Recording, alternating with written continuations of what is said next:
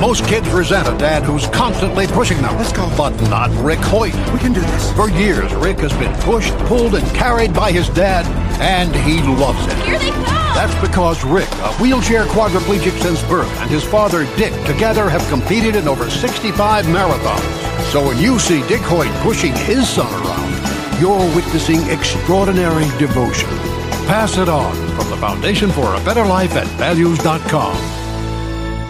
Atlanta's number one radio stations, Swanky ninety-three point three and The Heat ninety-four point six radio stations has you covered. From our studios to our newsroom at K L P Entertainment. Listen on all major audio platforms like Spotify, iHeartRadio, Audacity, Apple Podcast, Stitcher Podcast, Google Podcast, YouTube and more.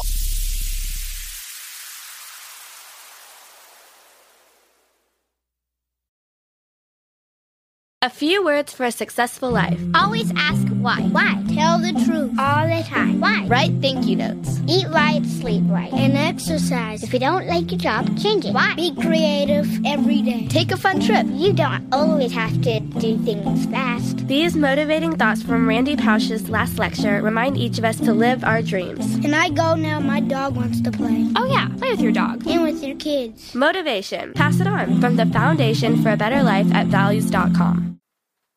Live from our newsrooms brings back our hit news network, S N N, with many news anchors like Arthur Brooks, Addison Hayden, and Beatrix Gemma. Brings you stories about the news worldwide. Tune in on Atlanta's number one stations, Swanky ninety-three point three and The Heat ninety-four point six radio stations. To get the latest news today, listen on all major audio platforms like Spotify, iHeartRadio, Audacity, Apple Podcast, Stitcher Podcast, Google Podcast, YouTube, and more.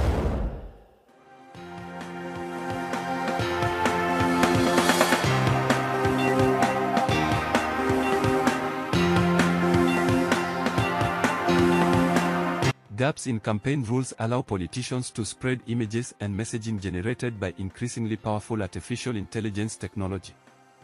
In Toronto, a candidate in this week's mayoral election who vows to clear homeless encampments released a set of campaign promises illustrated by artificial intelligence, including fake dystopian images of people camped out on a downtown street and a fabricated image of tents set up in a park.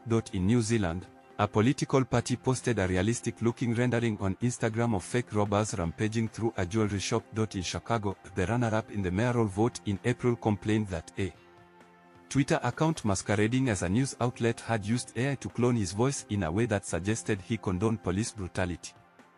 What began a few months ago as a slow drip of fundraising emails and promotional images composed by A I for political campaigns has turned into a steady stream of campaign materials created by the technology, rewriting the political playbook for democratic elections around the world.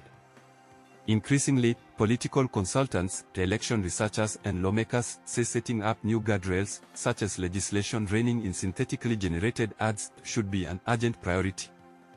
Existing defenses, such as social media rules and services that claim to detect A I content, have failed to do much to slow the tide. As the twenty twenty-four U S presidential race starts to heat up, some of the campaigns are already testing the technology. The Republican National Committee released a video with artificially generated images of doomsday scenarios after President Biden announced his re-election bid, while Governor Ron DeSantis of Florida posted fake images of former President Donald J. Trump with Doctor Anthony Fauci, the former health official.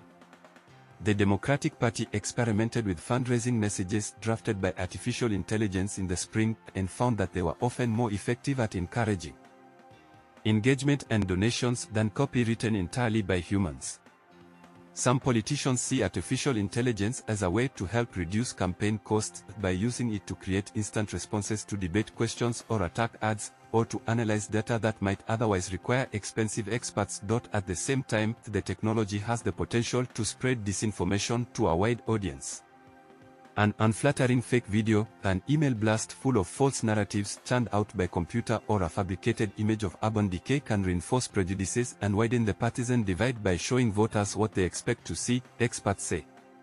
The technology is already far more powerful than manual manipulation, not perfect, but fast improving and easy to learn.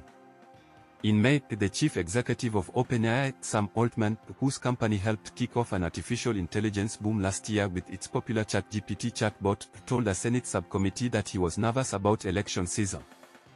Representative Yvette D. Clarke, a Democrat from New York, said in a statement last month that the twenty twenty-four election cycle is poised to be the first election where A I-generated content is prevalent. She and other congressional Democrats, including Senator Amy Klobuchar of Minnesota, have introduced legislation that would require political ads that used artificially generated material to carry a disclaimer. A similar bill in Washington state was recently signed into law. The American Association of Political Consultants recently condemned the use of deepfake content in political campaigns as a violation of its ethics code. People are going to be tempted to push the envelope and see where they can take things, said Larry Huynh, the group's incoming president.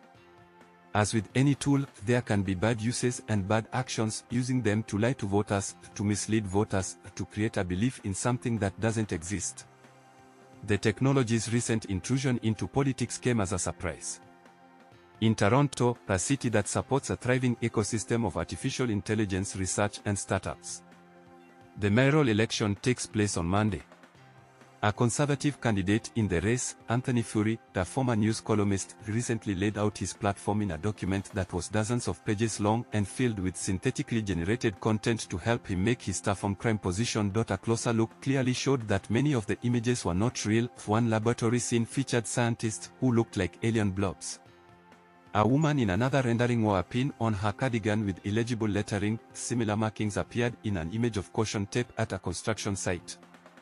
Mister Fury's campaign also used a synthetic portrait of a seated woman with two arms crossed and a third arm touching her chin. The other candidates mined that image for laughs in a debate this month. "We are actually using real pictures," said Josh Matlow.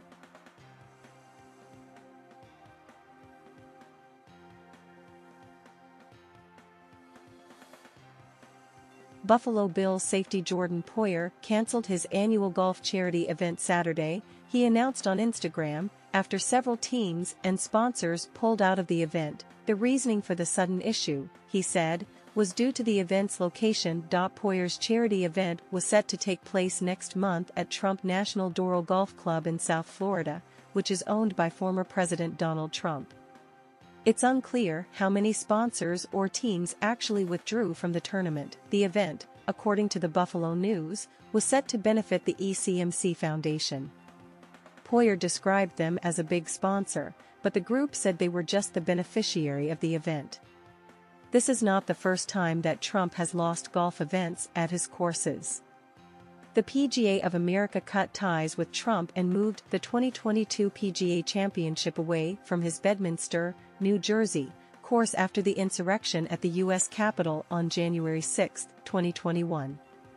The R and A said earlier this month that it wouldn't host a British Open at Trump's Turnberry Golf Resort in Scotland while he owns it, too, something he's long strived for. Turnberry last hosted the British Open in two thousand nine, about five years before Trump purchased the course. Trump's courses have hosted multiple L I V golf events. Poyer had sixty-three total tackles and four interceptions in twelve games with the Bills last season, his tenth in the league. The thirty-two-year-old signed a new two-year, twelve point five million dollars deal with the team earlier this offseason. I've talked a lot about high-tech solutions to climate change, but there are plenty of solutions that leverage our natural resources, like forest preservation, bioplastics, and carbon-sucking algae. But the most obvious low-tech way to reduce emissions might be changing our diets.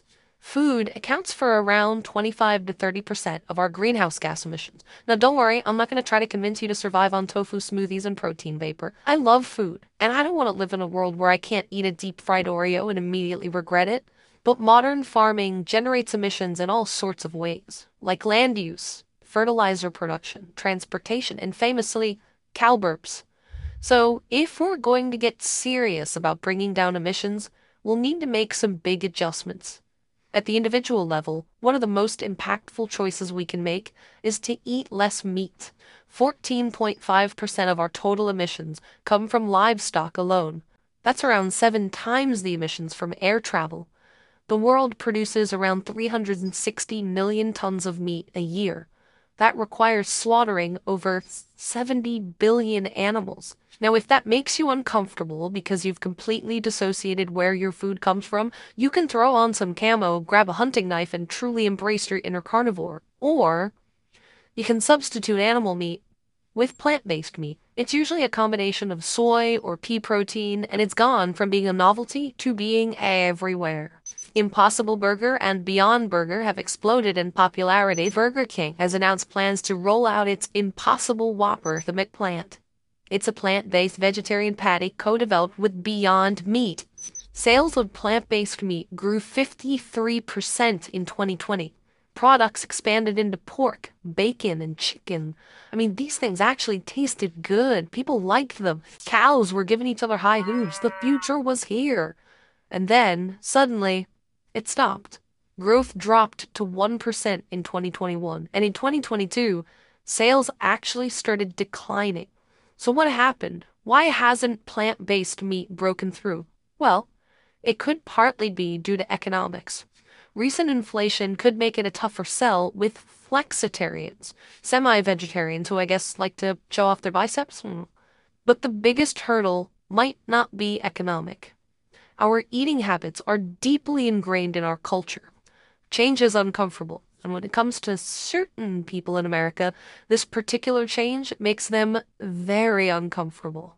Now, Cracker Barrel's new meatless sausage patty is creating quite the online debate. The online announcement was flooded with comments. One person even commenting, quote, "Don't ever try to push that crap in my direction."